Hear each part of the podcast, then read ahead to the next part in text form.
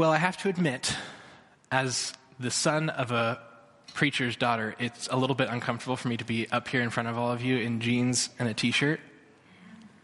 But I promise there's a purpose. There's nothing wrong with it at all. But I know that it makes me uncomfortable just because that's not how I grew up. Anyways, that has nothing to do with the sermon this morning. It is no secret that we live in a time that is divided. It's easy to be divided from one another. It's easy to find those lines when we are encouraged to think for yourself and be your own person and do what's best for you. Our thoughts and our feelings are validated to the point that we believe that they are more important than other people's. If somebody believes something different than me, they're probably wrong because I have been taught to think for myself, right? It's far easier to disagree with somebody and to just tune them out than it is to have civil discourse and conversation and to collaborate with them. And it is far more praised to do your own thing than it is to work together, to listen to those who are well-researched, well-read, well-studied, those who are in leadership, those whose vocation it is to know and do such things. And on top of how we separate and divide ourselves, there's this extreme loneliness that is also prevalent in our world.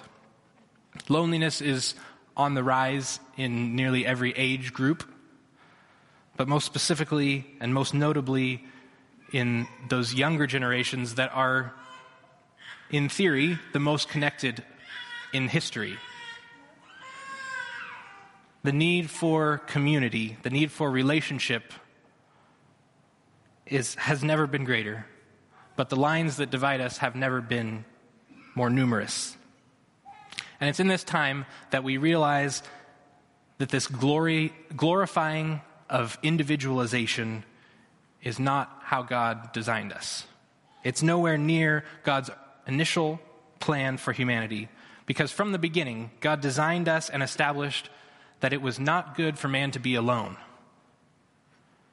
Jesus himself, in a time of great pain and sorrow in the Garden of Gethsemane, he asks Peter, James, and John to come pray with him. Relationship and community are at the core of who God is. And humanity has been created in his image to do likewise, to be in relationship and community. And ideally, this form of community is united together by the work of Jesus Christ and by the power of the Holy Spirit. And so with that in mind, our need for relationship, our need for community, would you stand with me as we honor God's word by reading today from 1 Corinthians chapter 12, verses 12 through 31. For just as the body is one and has many members, and all the members of the body, though many, are one body, so it is with Christ. For in the one Spirit we were all baptized into one body, Jews or Greeks, slaves or free, and we were all made to drink of one Spirit. Indeed, the body does not consist of one member, but of many. If the foot would say, "Because I am not a hand, I do not belong to the body," that would not make it any less a part of the body. And if the ear would say, "Because I am not an eye, I do not belong to the body," that would not make it any less a part of the body. If the whole body were an eye, where would the hearing be? If the whole body were hearing, where would the sense of smell be? But as it is, God arranged the members in the body, each one of them as he chose. If all were a single member, where would the body be? As it is, there are many members, yet one body. The eye cannot say to the hand, "I have no need of you," nor again the head to the feet, "I have no need of you."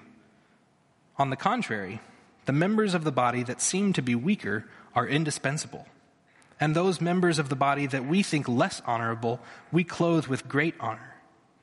And our less respectable members are treated with greater respect, whereas our more respectable members do not need this. But God has so arranged the body, giving the greater honor to the inferior member, that there may be no dissension within the body, but the members may have the same care for one another. If one member suffers, all suffer together with it.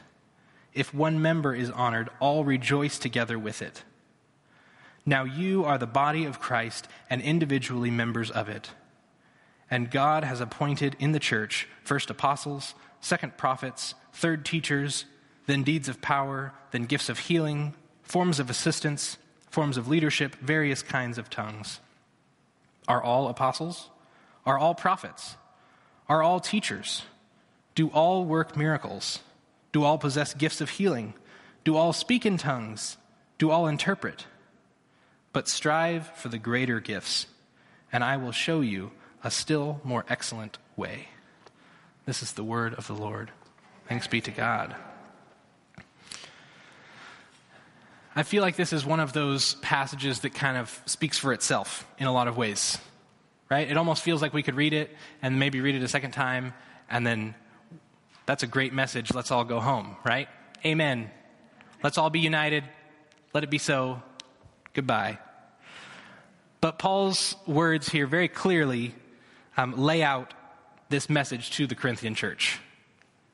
It seems to almost transcend time and culture and context, because this message is clear, it's to the point, it's timeless, right? No matter who or where we are, Paul reminds us that we are part of something bigger, that we are part of the body of Christ. But the more I studied and prepared for this week's message, the more I found myself convicted and enlightened in a new way by the Holy Spirit. Because while there's plenty of good stuff here kind of on the surface level, on the first read, there's a whole lot more to be uncovered underneath that. And this text continually reveals collectively how we should live in community, how we should live in relationship, but it also draws us in because it is personal, it's individual as well. This message is for more than just the larger church body. It's for each one of us in the larger church body. And it speaks to our individual identity, belonging, and purpose. Not as we understand it, but how God understands it and how God designed it from the beginning. So this passage this morning, it comes from Paul's first letter to the Corinthians. There are two, in case you didn't know. He writes it to these Christians in Corinth, and this church community is one that he would have known very, very well. This city of Corinth was a major port city in the ancient world, and it had lots of temples of Greek and Roman gods. And it was this large hub of economics with a lot of religious diversity. And so because of that, Paul came here very strategically as a missionary. And he spent about a year and a half there, getting to know people, talking to them, being in relationship with them, and letting them know about Jesus. And a whole bunch of people became followers of Jesus and formed this Christian church community that he's now writing to. Because he then moved off to, start new churches in new cities. But he continues to get reports and hear back from the folks that he knows back in these towns. And so the people in Corinth, he hears from them these different things that are going on in the church. And they are plagued by all these sorts of problems. And so Paul writes this letter to encourage them, support them, and to let them know maybe this isn't what you should be worrying about. Maybe this isn't what you should be doing. And so this 1 Corinthians is split up into five kind of main parts. And each part corresponds to a main problem that the church in Corinth is dealing with, that Paul is addressing. And each part is sort of this short essay that Paul is writing on these different topics. But in each of these five things, there's kind of this one uniting thing in all of them, and that is that they are united through the gospel of Christ. In each one, he starts by defining this problem that they are dealing with, and then he highlights what he has heard, and he moves from there into responding to that problem with some part of the story of the gospel, the good news of Jesus. And he shows how the Corinthians are not living out that good news. They're not living out the gospel that they claim to believe. So on the surface, this might seem like Paul is just calling out their hypocrisy, right? There may be an element of that, but that's not what the whole letter is about. But he is calling out, hey, you say that you believe this, but you do not live that out. While there is an element of that, there is more to this letter because he is writing to remind the church in Corinth that every area of their life should be viewed and enacted through the lens of the gospel of Jesus Christ. And we are to do the same. 2,000 years later, reading this letter, we are to read it in the same kind of a way through the lens of how does the gospel of Christ lead our view of and our response to this crazy world. In this portion that we read this morning, Paul is addressing the issues in the Corinthians' weekly worship gatherings. So from what we read, these times were pretty chaotic. People would have these radical spiritual experiences, and they would begin praying in other languages, and then others would get up and begin teaching or shouting out this word from God, and then others would try and overlap them with this own teaching and word from God that they had, and it was just frenzied.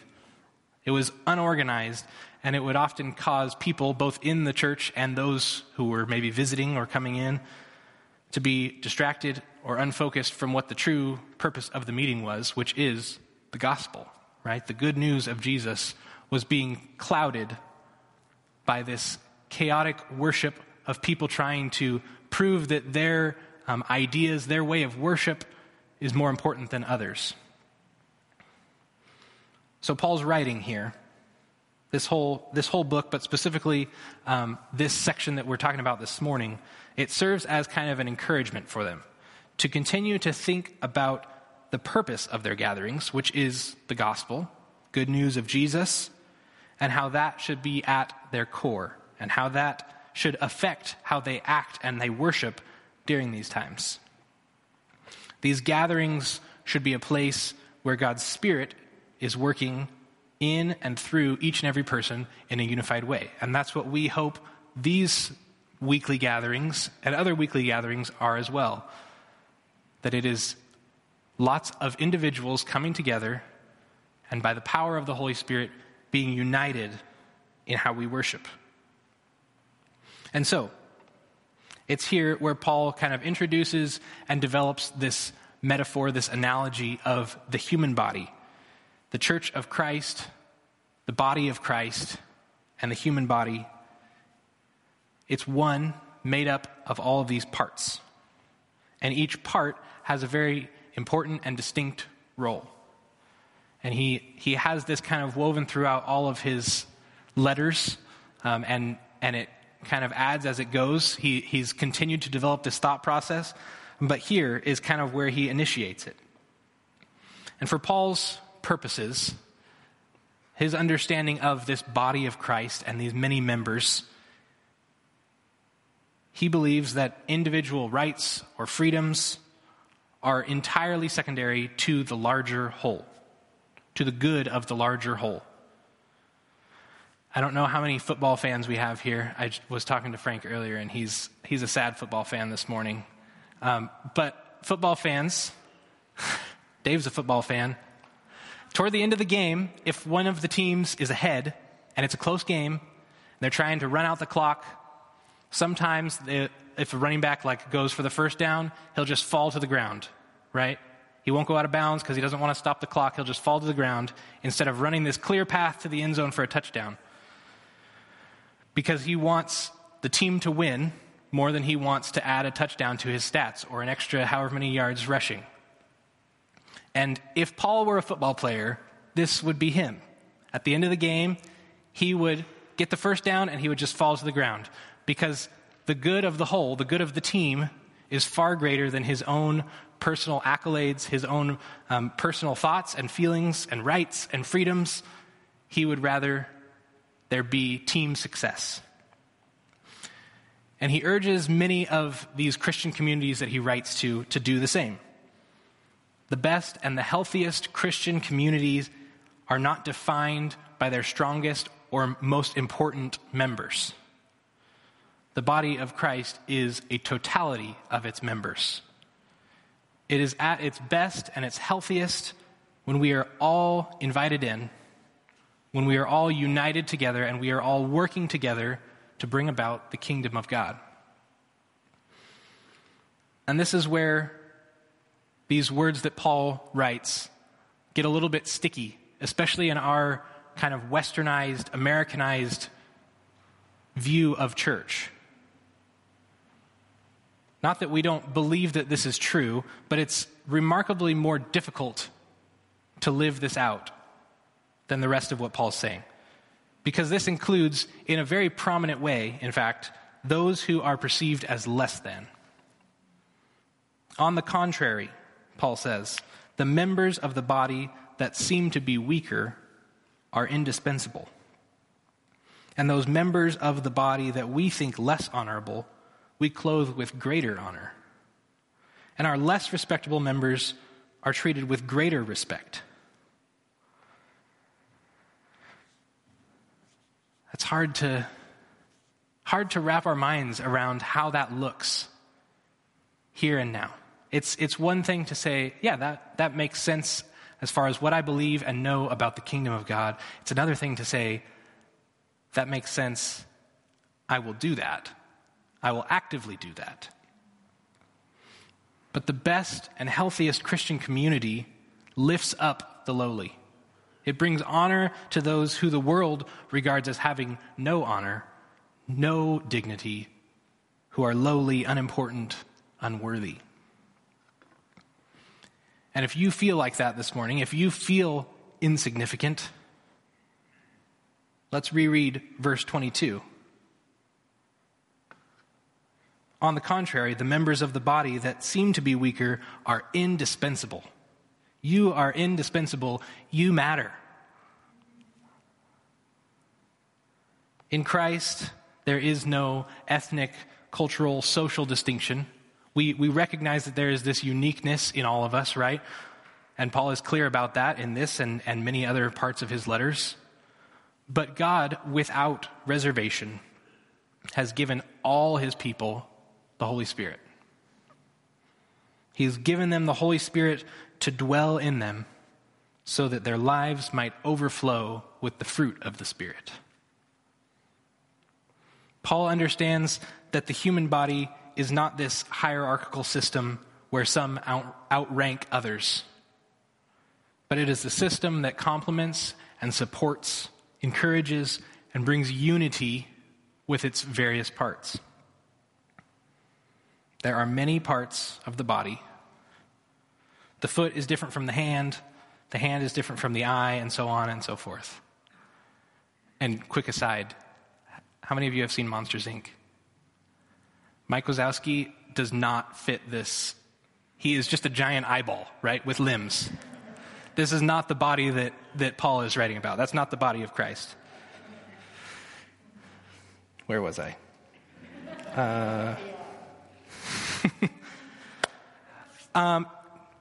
There's no great segue. There's this phrase that kept popping up in my study and my preparation this week. And it's this: diversity in unity. Or the church is unified and diversified. Because for Paul, diversity in the body of Christ is not just this nice ideal that we can hope to get someday. It's not just something that we say, oh, that would be nice, and we just continue on and never pursue it. Diversity is a gift from God. It's how he created us, to be diverse. It is this essential component to the full functioning of the human body and the church body.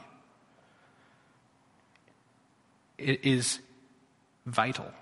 Diversity is vital to the purpose of the body. The church is unity in diversity. The unity of the church transcends all distinctions. All are welcomed, all are loved, all are valued. And of great importance, the diversity that is talked about here is not just happenstance. It's not just luck that we are all individuals, we are all unique, we are all diverse. But Paul writes that the body's diversity in unity is God's doing. God created us this way. It is his purpose that we are diverse. He made a purposeful choice in designing us to be diverse, to be different. And yet, in that diversity, he designed us for unity, community, relationship. God has arranged that different Christians in the body of Christ exercise these different spiritual gifts, not the same gift. And this diversity is intended to accomplish God's unified purpose. God's method employs diversity to create unity. So quickly back to this metaphor analogy of the human body. Just as God designed our physical bodies to be intricately connected and woven together, he does the same with his church, with this body of Christ. And I must say, the older I get, the more incredible and fascinating I find the human body. There are some incredible ways that he has created us to function, to work at all. I have some crazy stats for you, because I like numbers and stats and trivia. The tongue is covered in about 8,000 taste buds, each one containing up to 100 cells to help you taste your food. Every minute, you shed over 30,000 dead skin cells, meaning you replace the entire surface of your skin every month. You're literally a new person every month. All of the arteries and the veins and the capillaries of a human child, if they were stretched out end to end, are estimated to be about 60,000 miles long, which is 2.5 times around the earth. And the amount of blood vessels in a human adult is estimated to be 100,000 miles, which is circling the planet 4 times. Now, those are some pretty amazing statistics about how God designed us, right? I can't imagine hearing those stats and not believing in a divine creator. Because the fact that all of that is in us and works together, unified, in order to make us be able to talk and walk and think and breathe, it's pretty wild.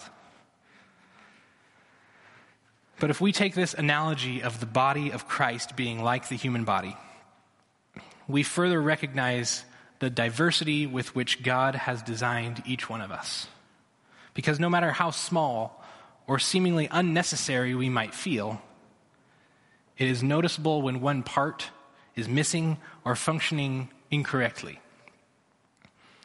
How many of you have ever had a broken blood vessel? When I was in high school, I was playing in a basketball game, and my opponent reached out for a pass or something and jabbed me with his finger in the eye, and my contact exploded into 3 parts in my eye. And for the next 2 weeks, my eye would just randomly tear up and start leaking. And I had this, about half of my eye for at least a week was just blood red. No matter how small or seemingly insignificant a blood vessel might be, right? Nobody thinks about a blood vessel every day. But no matter how small it is noticeable when it's not functioning properly. It is noticeable when it is broken. And just like those blood vessels in the eye, just like those skin cells that you shed every day, every minute, you matter. There's a purpose. And it is noticeable when our church body is not functioning quite right. When our church body is not living up to its full potential. Each member contributes to the well-being of the larger body. You matter. And how we live in relationship with one another contributes to that well-being of our larger body. Every part is vital to the smooth and effective working of this human organism that we are. And as we know even better than Paul, because of modern science and technology, our bodies are complex mechanisms that are able to do incredible things, but not without things running properly, without things running smoothly. And so it is with our Christian church, with our body of Christ.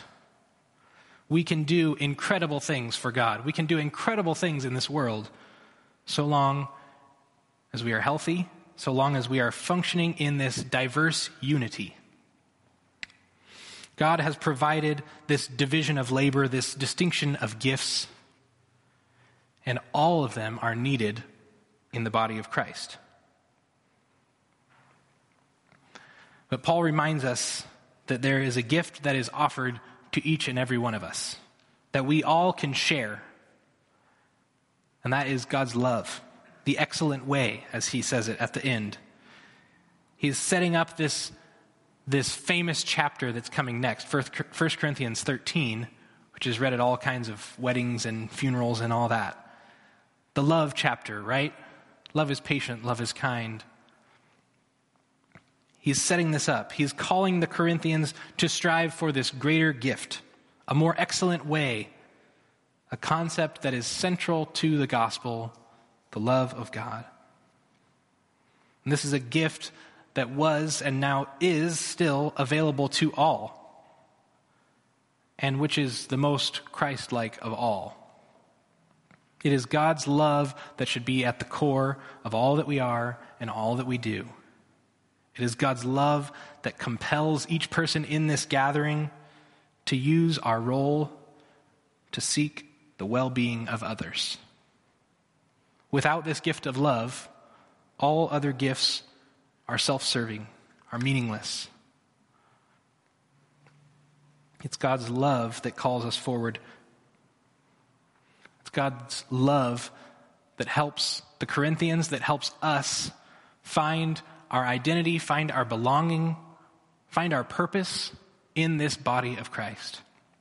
And it is God's love that helps us to find that same thing that the Corinthians were taught about.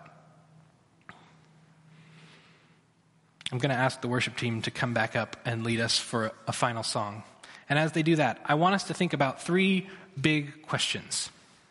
These questions are ones that Fuller Youth Institute has defined as being questions that a lot of young people deal with today, that they struggle with and wrestle with in their own lives.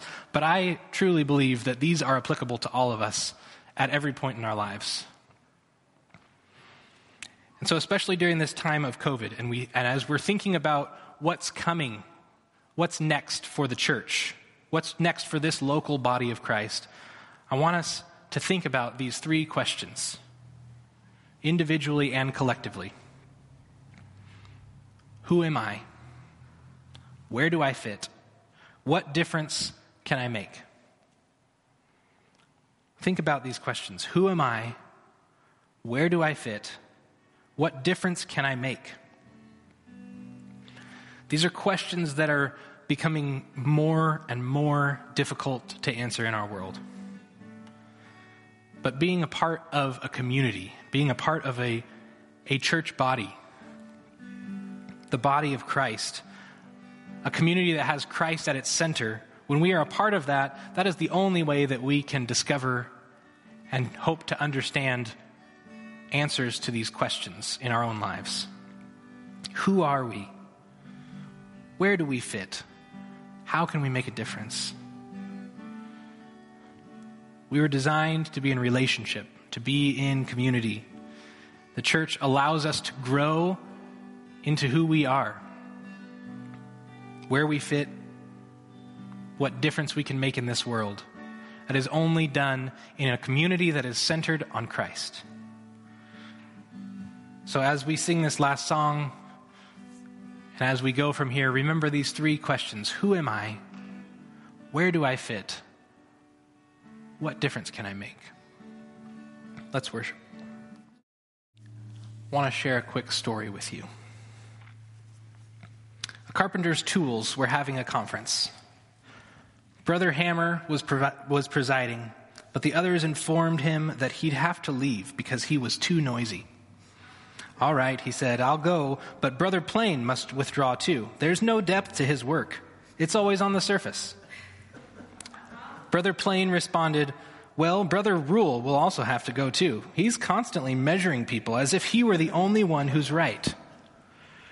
Brother Rule then complained about Brother Sandpaper, saying, he's rougher than he ought to be. He's very abrasive, and he's always rubbing people the wrong way. Brother Sandpaper was annoyed by Brother Saw, claiming that he had a very sharp and cutting personality. Brother Saw leveled his criticism at Brother Level, saying that he always tended to blame other people for being crooked and unbalanced. Brother Level had a major problem with Brother Handrill, accusing him of coming along and sticking his long, penetrating nose into other people's business. And wouldn't you know it, Brother Handrill was really bothered by Brother Clamp, because Brother Clamp always seemed so uptight and never seemed relaxed. In the midst of this bitter discussion, the carpenter of Nazareth walked in. He spoke sternly to all the tools, rebuked them, and told them to hold their peace. He shared with them that every one of them has had a purpose, and that they were uniquely made to fulfill that purpose. He told them that every one of them was important and had a special job to do. The carpenter told them that he needed every one of them in order to do his work. He then went to his workbench to make a pulpit from which to preach the gospel. He used the hammer, the plane, the rule, the sandpaper, the saw, the level, the hand drill, and the clamp. Not one tool was untouched or unused. And after the pulpit was finished, Brother Rule arose and said, I see now that all of us are laborers together with God. There is no such thing as an unimportant member of the body of Christ. We all have something to contribute. We all need each other to accomplish the work that God has for us. You matter. We need you. You matter. Whether you've come to church for 80 years or this is your first time, you matter. We need you to be a part of the body of Christ, to bring about the well-being of all of us, to bring about God's kingdom here on earth. We need you. You matter. So as we go this week, may we all remember that truth, that we matter, that we need each other. We need to be in community, diversity in unity.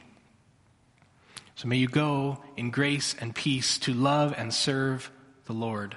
You matter. Have a great week.